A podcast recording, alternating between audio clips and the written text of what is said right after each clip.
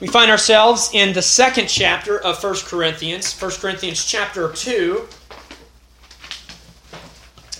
And we come now to verse number 10. 1 Corinthians chapter 2, picking up where we have left off in this series. I believe this is our 11th week in 1 Corinthians. And we will continue in verse 10. These are the words of God. But God hath revealed them unto us by his Spirit. For the Spirit searcheth all things, yea, the deep things of God. Amen. For what man knoweth the things of a man, save the Spirit of man which is in him? Even so, the things of God knoweth no man, but the Spirit of God. Now we have received not the Spirit of the world, but the Spirit which is of God, that we might know the things that are freely given to us of God, which things also we speak, not in the words which man's wisdom teacheth, but which the Holy Ghost teacheth, Amen. comparing spiritual things with spiritual. Amen. I want to preach a message to you tonight entitled The Illuminating Ministry of the Holy Spirit. Thus far, in our study of the topic of wisdom and its application to preaching, that's what's been going on in chapter 1 and in chapter 2, we've seen the role of the Father in ordaining the means and the message of redemption. It was God the Father who took the first step in the council of eternity when he deciphered the plan of the gospel and he ordained its accomplishment and he set the uh, wheel in motion, so to speak. And we've looked at how it was God the Father who was the initiator of our salvation. Amen. And we've seen the role of God the Son in coming to earth and in the form of God, but in the body of man, embodying the wisdom of God. What is the wisdom of God? It is Jesus Christ and Him crucified. And in the crucifixion, Christ accomplished the wise eternal plan of God. Amen. And now, as we come to verse 10 of chapter 2, we will see the ministry of the third person of the Trinity, the Holy Spirit, as He is the one who reveals and applies the wisdom of God and the work of Christ to the hearts of individual sinners. You must consider your salvation as Trinitarian. You are not just saved by God the Son. You are not just saved by God the Father. You are not just saved by God the Holy Ghost, but you are saved by the fullness of the Godhead. Amen. And of all the confusion that exists concerning who God is and what He does, there is perhaps no greater confusion than the confusion surrounding the ministry of the Holy Spirit. The Holy Spirit is probably the one that we like to talk about the most, yet it's also the one we understand the least. Many Christians do not comprehend the purpose of the Holy Spirit. Oftentimes, ungodly and unbiblical emotions and activities and feelings and sensibilities are falsely attributed to the Holy Spirit. Right. And already in 1 Corinthians, great emphasis has been placed upon God the Father, as well as it should. And great importance has been given to the work of Christ, as well it should. But it is paramount for us to study the doctrine of the Holy Spirit as presented in 1 Corinthians. In theology, we call the doctrine of the Holy Spirit pneumatology. Pneumatology. Think about how you would spell pneumonia, right? That with that P N, pneuma. Well, it comes from a Greek word which literally deals with our breath. Pneumos. And pneumatology, the study of breath, the Holy Spirit there, being pictured as and referred to as the breath of God. When God breathed life into Adam, the word there is theopneustos, which is literally God breathed. And so the doctrine of the Holy Spirit, just like we have Christology for this doctrine of Christ, we have pneumatology for the doctrine of the Holy Spirit. And pneumatology is critical in our understanding of this epistle, especially. So much of Paul's teachings have to deal with the uh, fact of the Spirit's ministry, what he does within us, what he does through us, and how his ministry is seen in our day to day lives as members of the Lord's church. And an equally diligent study of the Holy Spirit must be given to the Father and to the Son. We must study all of God. Salvation and the dispensation of grace is Trinitarian. It was not just the Father who purposed to be gracious to you, nor is it just the Son who purposed to be gracious to you, but it is the Father, the Son, and the Holy Spirit Amen. working in accordance to one will. How many wills does God have? Hmm.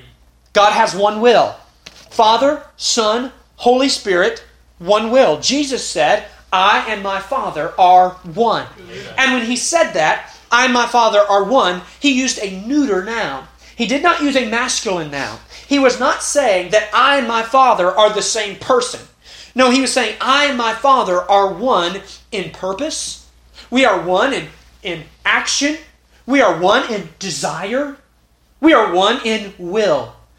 In the same way, Jesus prayed in John 17 that his church would be one.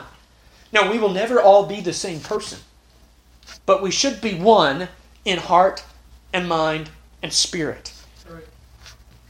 And so we need to understand that the grace of God, which comes into our life, which was purposed in eternity, we, we studied it last week in verse 7.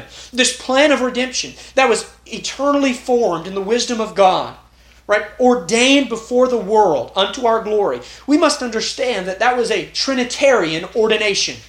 It was the Father, the Son, and the Spirit agreeing with one another, entering into a plan with one another to accomplish a specific purpose. They are not working in uh, competition to each other. Right. Amen. You understand that? It is not as if the Father knows who's going to be saved because he looked down and learned who's going to be saved, but then he sends his Son to die for everyone without exception. The Father did not send his Son to be a failure. Amen. And the Spirit is not just working with those people who kind of halfway hear the gospel. No, the Spirit is working for that same group because God works harmoniously within Himself. Amen. This is the doctrine of the Trinity. Now, you could no sooner explain it than you could explain the hypostatic union, how Christ was both God and man, or how you could explain the glories of heaven. There are some things that we, in our human minds, will never be able to fully comprehend, but yet the doctrine of the Trinity is essential to Christianity. Amen. And so we're going to study the Holy Spirit as he's presented in this text. The ministry of the Holy Spirit is just as eternal and sovereignly ordained as the ministry of Christ. Amen. We would all understand that uh, Christ did not just decide to go to the cross after living on earth for 30 years. It was not as if Jesus came to be the Messiah, but had no idea how he was going to accomplish it. And then he had this uh, eureka moment, and he said, Oh, I know what I'll do. I'll go to the cross to be the Savior of the world. No, no. The cross was ordained before the foundation of the world. Amen. Well, so too it is with the ministry of the Spirit. Before the world ever began, the Spirit knew all those who he would come upon, all those he would quicken, all those he would make alive, all those he would indwell. It was not as if uh, the Spirit just happened to see you one day and decide, you know what, that looks like a good guy to save. I think I'll quicken him. No. His ministry was ordained in eternity like the ministry of Christ. Amen. And in this text, we'll see the person of the Holy Spirit, the deity of the Holy Spirit, the ministry of the Holy Spirit, and how all of this is applied to our command to preach the Word. That's what chapter 2 is all about. The, the wisdom of God, the truths about the wisdom of God, and how they apply to the ministry of preaching. So there's four things I want you to see from this text. Four things. The first is the revelation of the Spirit. The revelation of the Spirit. Look with me at verse 10. The Bible says, But God hath revealed them unto us. In contrast to verses 6 through 9, which proclaim the natural man's inability to understand the wisdom of God. That's what last week's message was all about. How that man by himself can never understand the truth of God. We could never come to receive the gospel on our own. Amen. And verses 6 through 9 uh, are a little bleak in that regard. They're, they're rather hopeless in that sense. But what a glorious way now, verse 10 begins. It begins with two of the most precious words in the whole Bible. It begins with this, but God. You see that in verse 10. Man cannot come to know God on his own. Man cannot come to believe in Christ on his own. Man cannot come to receive grace on his own, but God. Amen. Man is helplessly lost. Man is dead in sin. Man is destined for eternal hell, but God. Amen. And I pray that you have had your own but God moment in your life. I, I pray that there is a day for you. You might not be able to give me the date, but, but uh, like one brother said, I don't know when it happened, but I was there and I know it did happen. Amen. And, you might not be able to give me a time. You might not be able to give a testimony and say, it was at 2.45 on August 13th of 2007 or, or, or whatever your testimony may be. But I pray that you know within your own heart that there was a time in your life when your soul was dark and your heart was encaptured to sin and you were in spiritual bondage and spiritual death, but God came in and freed you from the curse of sin and saved your soul, but God. I pray that you have this moment in your life, this experiential encounter with the gospel of Christ. But God and he goes on to say, hath revealed them unto us by his Spirit. Now, what are these things? He said, hath revealed them.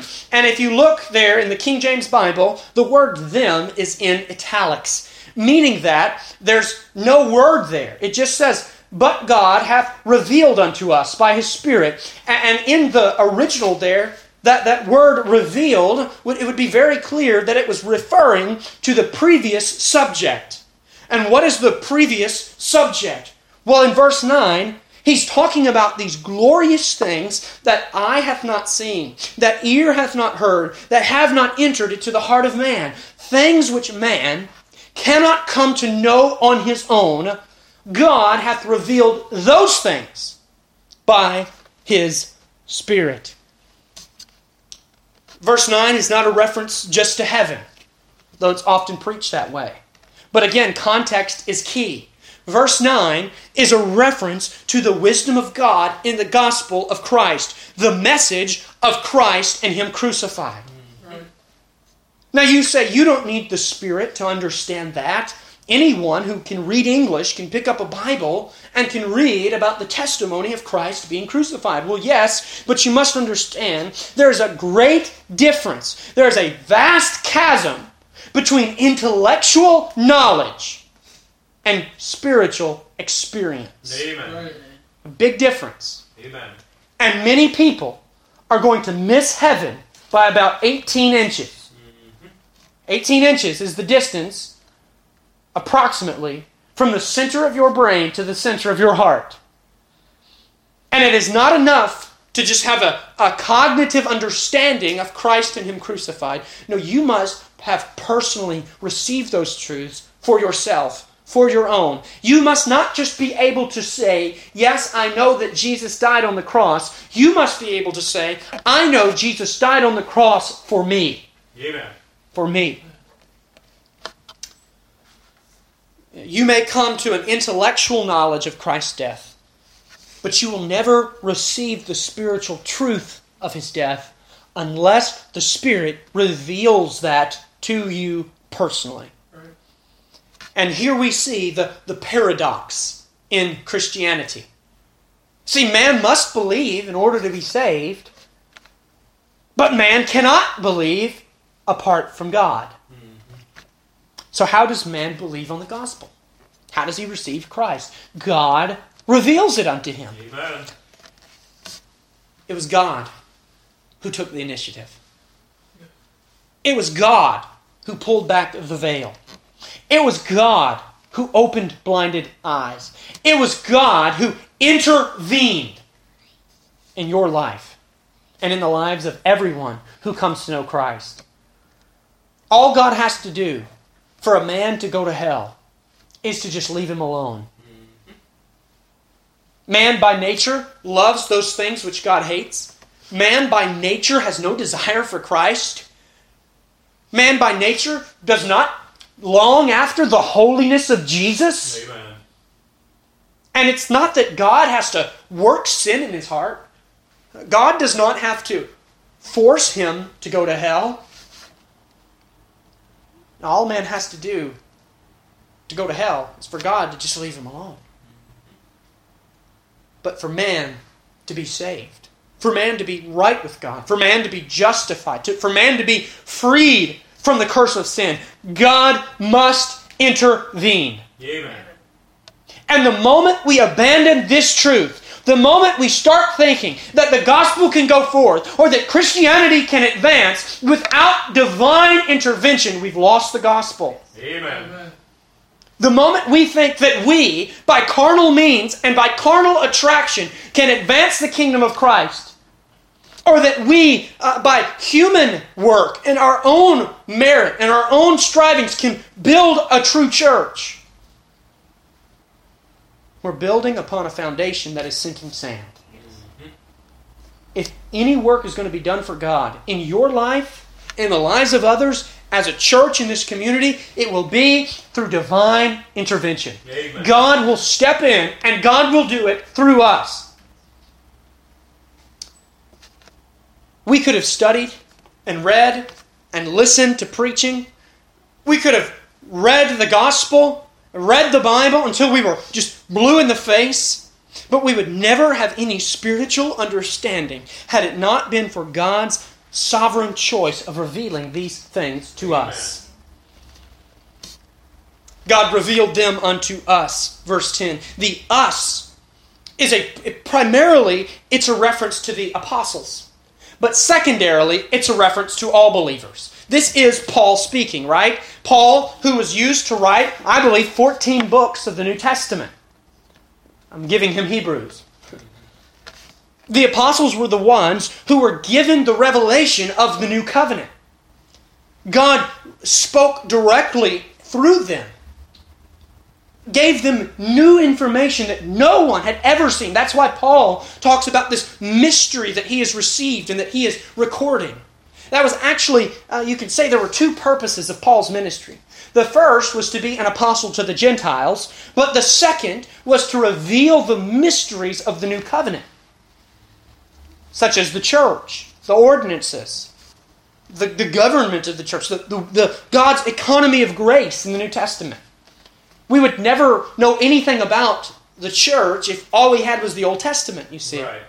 And Paul was chiefly the one used of God to reveal these truths to us.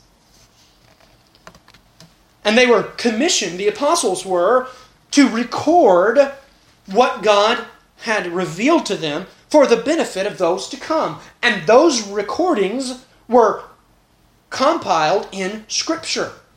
So when Paul says that God revealed them unto us, he's primarily referring to God uh, divinely giving him this new revelation, but also we apply this to us now having received it through the written word. Do you realize what we are reading is exactly that which God first revealed to Paul? Amen. We also must understand that this revelation is complete. When the Apostle John finished writing the book of Revelation, which I believe we can pretty much firmly say that that was the last book chronologically to be written, God was done speaking.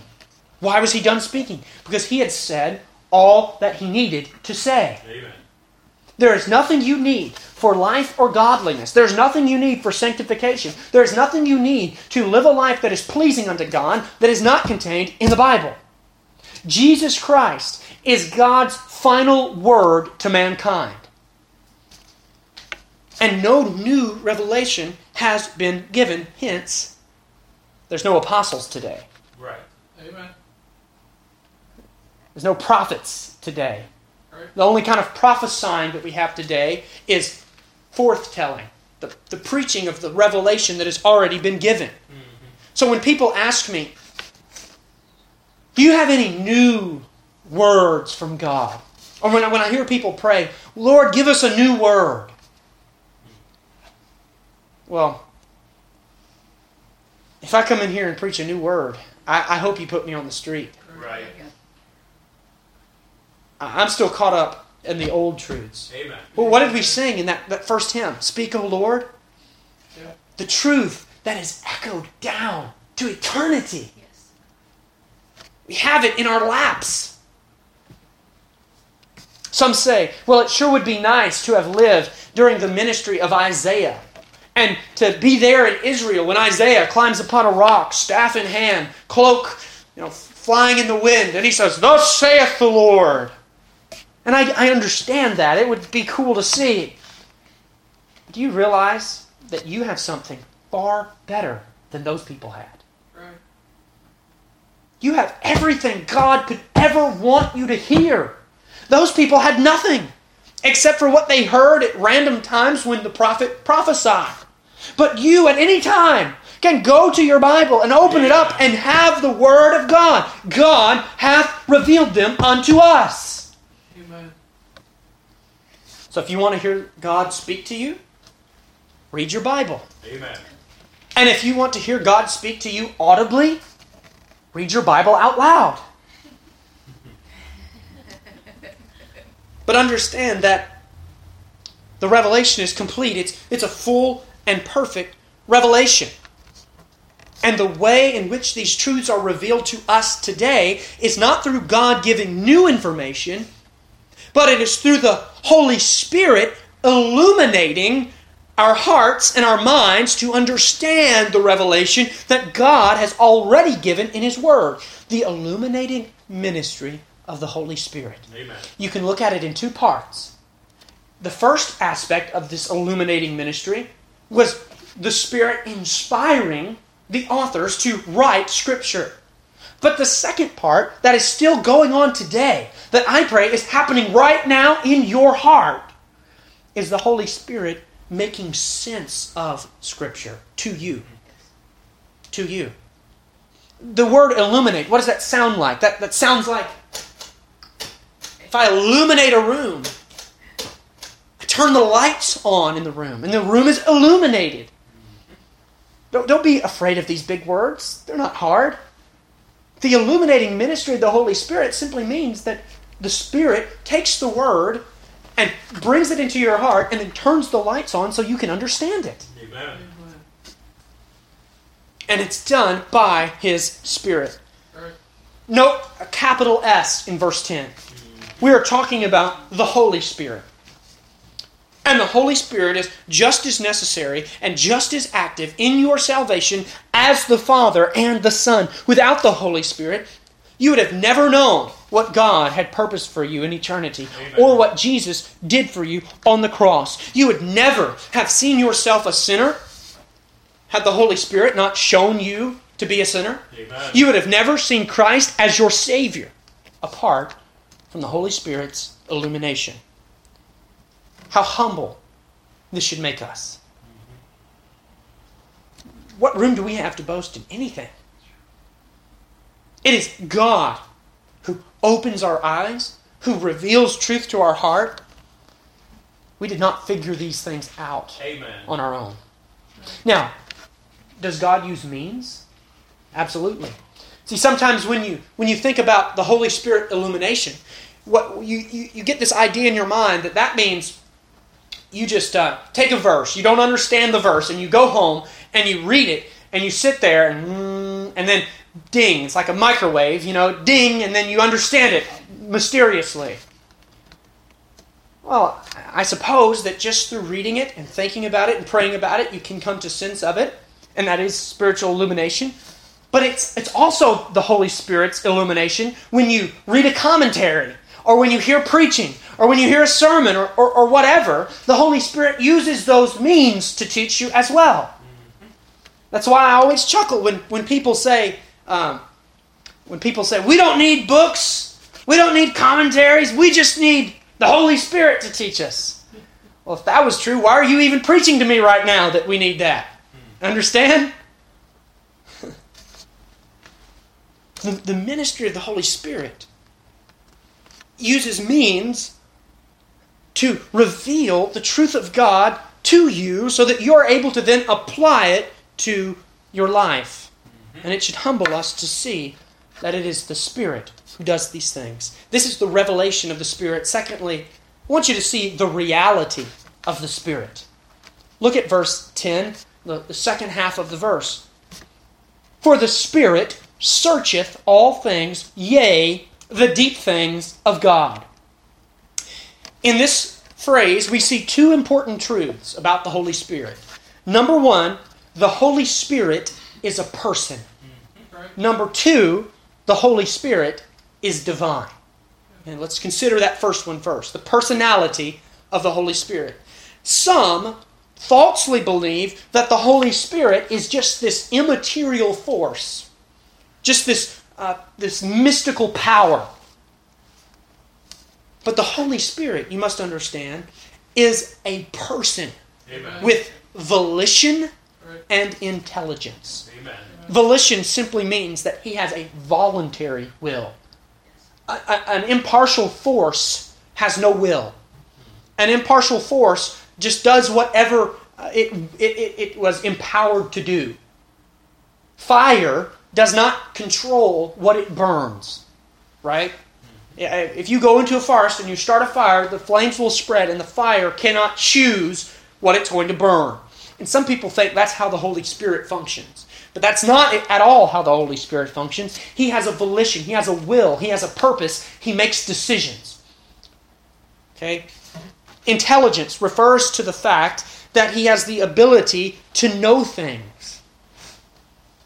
And uh, this is what separates persons from immaterial forces volition and intelligence, which the Holy Spirit possesses. But secondly, the Holy Spirit is not just any person, he is a divine person. Amen. How many divine persons are there? There's three the Father, the Son, the Holy Ghost. Amen. Three in one, the Trinity. There's one God, three persons. And the Holy Spirit is divine. He is not subservient to the Father or the Son. Amen. He lacks no qualities that the Father and the Son possess. He has the fullness of the divine attributes. He is fully God. He is co equal and co eternal with the Father and the Son. How do we know that? Well, look what it says The Spirit searcheth some things.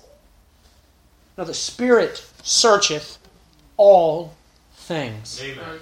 This is the attribute of omniscience, all knowing. He knows everything, He searcheth all things. And the phrase is in the perfect tense, right? He searcheth, not he searched, or he will search, but he searcheth. That means that the Holy Spirit perpetually knows everything that could possibly be known. Amen. The word search uh, does not necessarily mean to discover, but it means to have a comprehensive understanding of everything. He's not constantly learning, he's constantly knowing. Amen. And the pinnacle of his knowledge. You, you, you take someone that uh, is a, a well rounded individual, it's a knowledgeable individual, and there'll be one topic that they are just the expert on. They know more about it than anyone. Well, the Holy Spirit has a crown jewel in his intellectual library, and the pinnacle of his knowledge is the deep things of God. The Spirit searcheth all things, yea, the deep things of God. There is so much about God that you and I will never know in this life. Right. There are things about God that we will not even be able to comprehend in eternity. There are things about God which the angels shall never know. But there is nothing about God or within God or proceeding from God that is not known by the Holy Spirit. Amen. This means that the Holy Spirit is in every way qualified to reveal the truth of divine wisdom unto us. Amen. because he knows it and he knows it masterfully. A, a human, a man that is called of God to preach the word, must be apt to teach. He must be knowledgeable. We have too many ignorant preachers in pulpits all across America. But I don't profess for one second to know everything there is to know about this book. And I, I don't believe any true preacher would make such a stupid claim. Right. But if a human preacher, if a human pastor is to be knowledgeable and is, is to be instructed in the things of God, how much more so the Holy Spirit? He knows the deep things of God. He knows all things. There's not one verse that he doesn't understand. Every verse of Scripture has how many correct interpretations? Only one. Amen. Amen. And we don't necessarily know all of them. That's why we get on Facebook and debate, right? But the Holy Spirit does. And through teaching, and through preaching, and through meditation, and through prayer, He reveals the truth of God's Word to us. In verse 11, the Bible uses an illustration to explain this point. It says, For what man knoweth the things of a man, save the Spirit of man which is in him? Now, notice this is a lowercase s. This is not talking about the Holy Spirit. This is just talking about your spirit. You understand? You are body, soul, and spirit. In other words, I don't know what's going on in Lucas's mind right now. No one knows what's really going on in there except for Lucas. And the only way we can know what's going on in there is if Lucas tells us. Right. And so he says, Even so, the things of God knoweth no man, save the Spirit, or but the Spirit of God. We would never, do you understand that? We would never have any consciousness of the nature and truth and works of God had God not revealed them to us. Amen. You're right. God has revealed them through created things. He has stamped His image in other individuals. But beyond that, He has given us special revelation through Jesus Christ and through the Word and through the ministry of the Spirit. And apart from that, we couldn't know anything about God. And we only know those things which He has revealed. God discloses Himself to us. Isn't that a, a, a glorious truth? Amen. This God who, who sits loftily in the heavens, who is above all and over all, who is separate from all of us, has chosen to condescend to make himself known.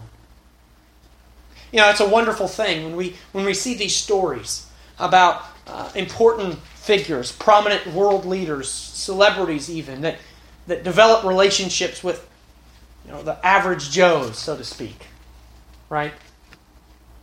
How much more so is it incredible that the God of heaven Amen. would seek us out and reveal himself to us so that we might know him. Amen. That's the reality of the Spirit. He's a person Amen. and he's divine. Yes. He is God. Right. Thirdly, we see the reception of the Spirit. The reception of the Spirit. Look at verse 12. Now we have received. And consider this word, now we have received. In contrast to what? In contrast to the, the dispensation of the old covenant, when these glorious truths of Christ and Him crucified were veiled in types and shadows and sacrifices. We didn't fully understand all that we now understand on this side of Calvary. But now we have received them. Now, in contrast to our former state of spiritual death and spiritual darkness when we didn't understand the things of God? I think these texts are, are really poignant to those of us who are saved in America. Why do I say that? Because in America,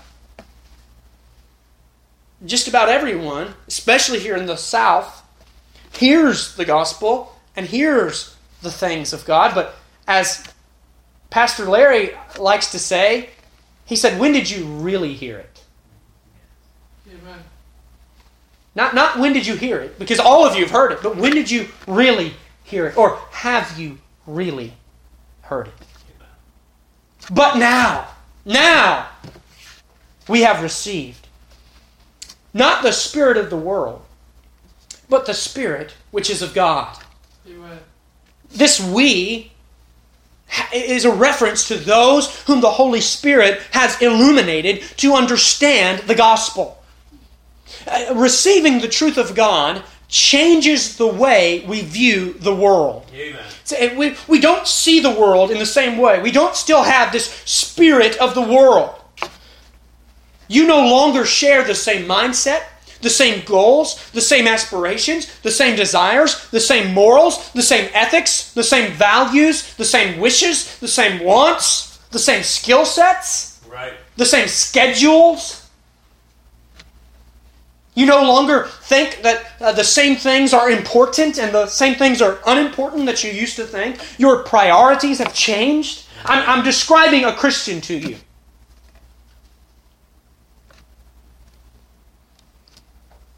When God saves a sinner,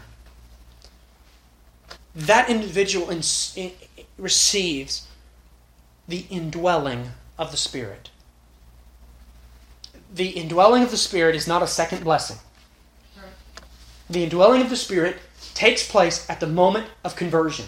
And there has never been a saint saved, going back to Adam in the Garden of Eden, that has not been indwelt by the Spirit. What does it mean to be indwelt by the Spirit? Well, it, it, it simply just means that the Spirit takes up residency in your heart. Amen. How can Paul say, Christ in me, the hope of glory? You say, I thought Christ was in heaven, sitting at the right hand of the Father. Well, he is. How is Christ in you? Through the Spirit. The Spirit takes up residency in your heart. He is present within you in a way that he is not present in other places. Now, he is he is omnipresent, right?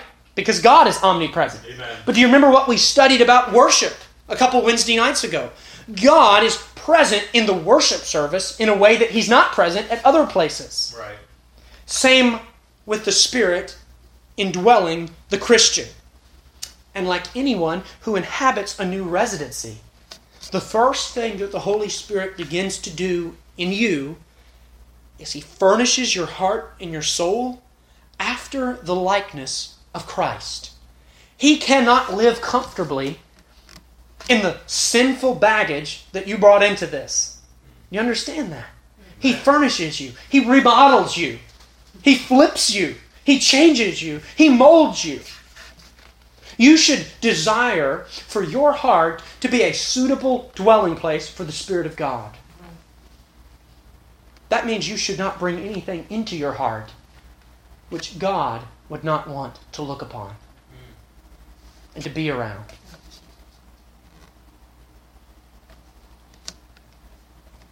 Legally and judicially, you are changed from lost to saved at the moment of your conversion. That, that is not anything that takes place over time. You were saved in an instant. You, you were changed from guilty to righteous, from dead to alive, from condemned to justified. Just like when someone purchases a home, as soon as they sign their name on the dotted line, the home is theirs. And when you believed upon Christ, God signed his name on the dotted line for the deed to your soul. Really, he did that in eternity. Amen. But that, that per, the, you could say he purchased you in eternity, but there was a closing that took place. The moment you were converted, the moment you believed. And then he took residency in your heart, and at that moment, he began to change you. He began to organize. He began to design. He began to decorate. He began to furnish. He began to, to make this drastic change within you. This is the process of sanctification, whereby the Holy Spirit grows you in grace and changes you from unholy to holy. The Spirit works out practically in your life what God did for you judicially in salvation. You understand that? When you were saved, God declared you righteous. Because you must be righteous to be saved. And God declared you righteous on the basis of what Christ did on the cross. But yet you are not righteous. Right. So the Holy Spirit works out practically what has already been declared of you by God. And notice in verse 12, the, the spirits here, the spirit of the world and the spirit which is of God are lowercase s's. So when it says we've received not the spirit of the world, but the spirit which is of God, it's not a direct reference to the indwelling of the Holy Spirit, but it is referring to the byproduct of that or the fruit of that. See, when you receive the Holy Spirit, you receive a spiritual outlook that is from God. After the truth is revealed to you, you will think differently about yourself, about God, about Christ, about the cross, about the church, about other Christians, about your obligations in the world. You will think differently about the lost. We don't have this same spirit of the world, the, the worldly mindset, the worldly mentality. We've covered that ad nauseum in chapter 1, Paul just blasting away at the wisdom of man. But now we have the Spirit of God, this, this new worldview. And if you are a Christian, there's a great struggle that is taking place in your heart on a daily basis. Each day, you are fighting within yourself, disciplining your mind and your heart to operate in accordance with these truths delivered to you by the Holy Spirit.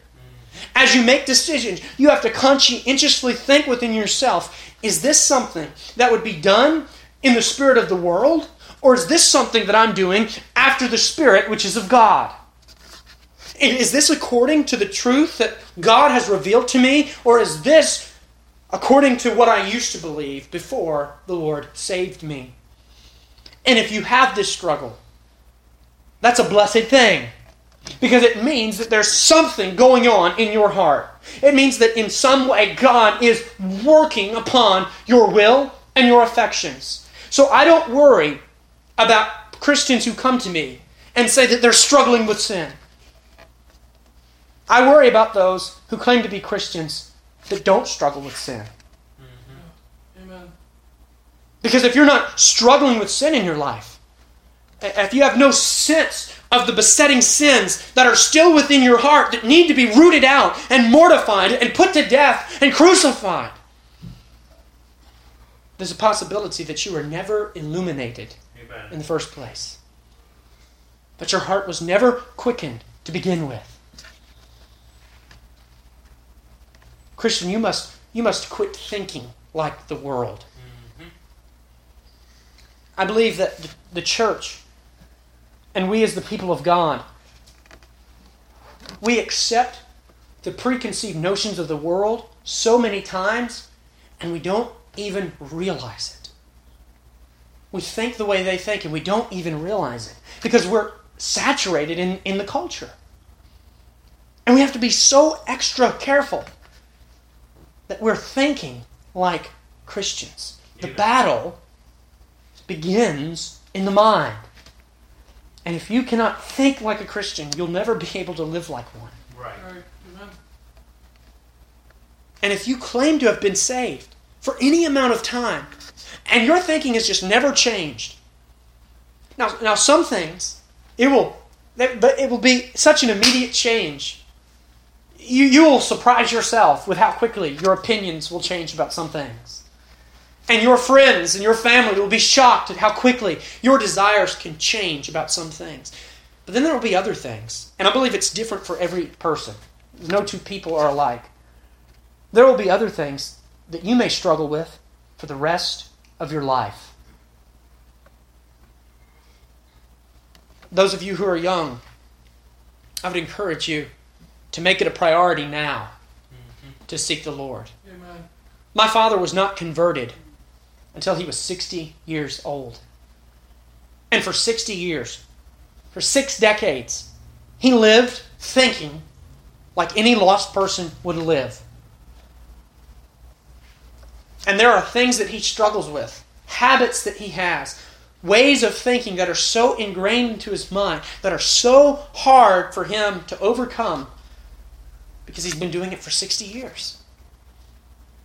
And his heart, in some areas, had, had just gotten so hard. Now, God is still able, Amen. above and beyond, to convert someone in that state. But before you allow your heart to get hard, you who are sitting there thinking, well, I'll get right with God someday, or I'll make a decision to really follow Christ someday. You know you need to do it, but you want to put it off just a little while longer. It's a dreadful mistake. Seek Him now. Train now. Disciple yourself now. Tune your heart and your mind now after the truth of God. When the Spirit of God indwells you, when this change happens, you get a new zeitgeist. What is a zeitgeist? I was studying this text, and I came across a German word. You know, the Germans are very philosophical. And the Germans have this word, zeitgeist, and it's two nouns put together. Zeit is time, like uh, time in reference to like a, a period of time or an age. And Geist refers to ghost or spiritual understanding. It would be equivalent to our to our uh, English phrase, the spirit of the age. And the Germans, it's actually in the German Bible, Zeitgeist. And my father, he's from Berlin. He moved here in 1996. So I called my father and I say, Dad, I said, uh, what does Zeitgeist mean? He said, Zeitgeist, oh, he says that's a, it's a German word that refers to one's worldview, the way one perceives the world. And he said it's not a godly thing, it's, it's, it has a negative connotation. And so the, the Bible uses this word zeitgeist to refer to the way that we would naturally see the world. And the Bible says that when, when the Holy Spirit quickens you and indwells you and changes you, you get an entirely new perception of the world. You get a new zeitgeist. Thought that was interesting. And what is the purpose of this change? What, what is the purpose of, of God remodeling us? Why, why can God not just leave us? Why, why can He not just save us and be done? Well, number one, God loves you too much to do that. Amen. God loves His people so much that He will not leave them in the sin which He saved them from. Isn't that a glorious thought? Amen. People say, well, when you're a Christian, can you just live however you want to? Yes, you can. Because God changes the things you want. And He changes those desires. And He changes your will because He loves you. Because He loves you. And why does He do this? What is the chief purpose? That we might know the things that are freely given to us of God. It's there at the end of verse 12. The chief end of the Spirit's ministry is to reveal to us the things of God. And we cannot fully reveal the Word of God until we are changing our affections and changing our desires and changing our minds to be attuned to God. This is the ministry of the Spirit, revealing those things of God. If you wanted to know if something is really the, the work of the Spirit, you just ask these questions Where is the focus? Who is being glorified? See, the Spirit did not come to exalt himself. The Spirit came to exalt Christ. Amen. That is the problem with charismatic theology. Charismatic theology says it's all about the Spirit. It's all about the Spirit. The Spirit, the Spirit, the Spirit. But the Spirit did not come to make much of himself. He came to make much of Christ Amen. and to reveal those things freely given to us of God. Now, this phrase, freely given, it's a bit difficult to understand. It could be referring to the manner in which these things were revealed to the apostles. That is, God gave them immediately to the apostles. And that's very true, but it could also refer to the nature of the truths themselves. The gospel of Christ, all the blessings that come to us through his crucifixion, they are freely given to us. We, we do not merit those gifts. Amen. We do not deserve those gifts. We did not earn the sacrifice of Christ. They were freely given to us. And notice also, he says that we might know the things that are freely given. Not that we might be pretty sure about them, not that we might have a uh, decent idea about them, but that we might know them. Do you know Christ? Do you know Him as your Savior? Do you know that He has died for you? And lastly, we see the rhetoric of the Spirit in verse 13. Which things also we speak, not in the words which man's wisdom teacheth, but which the Holy Ghost teacheth, comparing spiritual things with spiritual. That last phrase, again, is one of those kind of confusing phrases. Comparing spiritual things with spiritual. What does that mean? Well, this word comparing can also be rendered as expositing or explaining or illuminating. And when he says comparing spiritual things with spiritual things, I believe he explains what he means in the first half of the verse. Teaching those things which the Holy Ghost teacheth. We must teach God's word God's way. We are preaching. If it is to be spiritual preaching, it must be preached in the power and demonstration of the Spirit. We must not try to preach God's gospel in man's way. We must not try to proclaim God's message with man's methods. True ministry must be done in the words that the Holy Ghost teacheth. Literally, the words of Scripture themselves. I, don't want to skip over hard words or hard doctrines. At Christ Fellowship, if you have not realized this by now, we do not believe in bringing the doctrines down to you. We believe in bringing you up to the doctrines. Right. And when we come to a difficult verse, when we come to a, a, bigger word, we don't skip over it. No, we explain it and we study it and we learn about it because we want to use those words which the Holy Ghost teaches. There are things in the Bible that are hard for us to receive, but we must receive them. There are things in the Bible that are difficult for us to understand, but we must study them. Comparing spiritual things with spiritual. Some say that's a little old fashioned. Some say that's behind the times. But preaching the truth is always in style to God. Amen. Have we not seen already God abundantly bless us through the preaching of His Word. We don't have any gimmicks here. Uh, the, the most contemporary thing that we have to attract people in is that little $90 coffee maker over there. We don't need skits. We don't need the puppet shows. We don't need the rock and roll concerts. We need the words which the Holy Ghost teacheth, and He will build His ministry. He will exalt Christ amongst us. He will move us forward. Can you attest to the ministry of the Holy Spirit personally at work in your own heart? And when you answer that, do not answer that with emotions or wishy washy feelings. Consider the marks of the Spirit as he's presented in this text. Has the Holy Spirit revealed truth to you? Can you say to me, I understand things about God that I did not understand before the Holy Spirit showed them to me? Do you know that you are a sinner? Do you know that Christ is your Savior? Has your worldview been shaped by the illuminating ministry of the Holy Spirit? Has, you ca- has He caused you to think in a way that is different from the way you used to think? Do you have a desire to know more about Christ? To tell others about Christ? The Holy Spirit works in such a way for only those who humble themselves, who come to an end of themselves, who abandon man's wisdom, who abandon their own good works, who abandon their own efforts, and who simply trust in the goodness of God.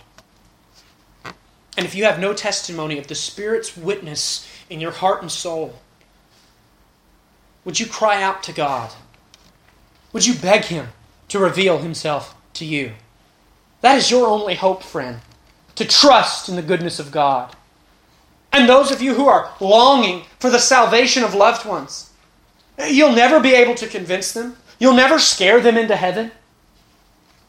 You must pray that God would do that which you cannot. May we seek the Spirit more and more May He reveal Himself to us more and more. May we grow in the knowledge and the truth of Jesus Christ. Father, we thank you in Jesus' name for the Word of God and the Spirit of God, His ministry in our heart. I pray that you convict the hearts of those here today, that you open blinded eyes, that you minister your Word in such a way that I cannot minister it, that no man could minister it, but minister it directly to the heart, cut to the soul. Exalt Christ, save sinners for your honor and your glory. Grow us and shape us. In Jesus' name we pray. Amen. Amen.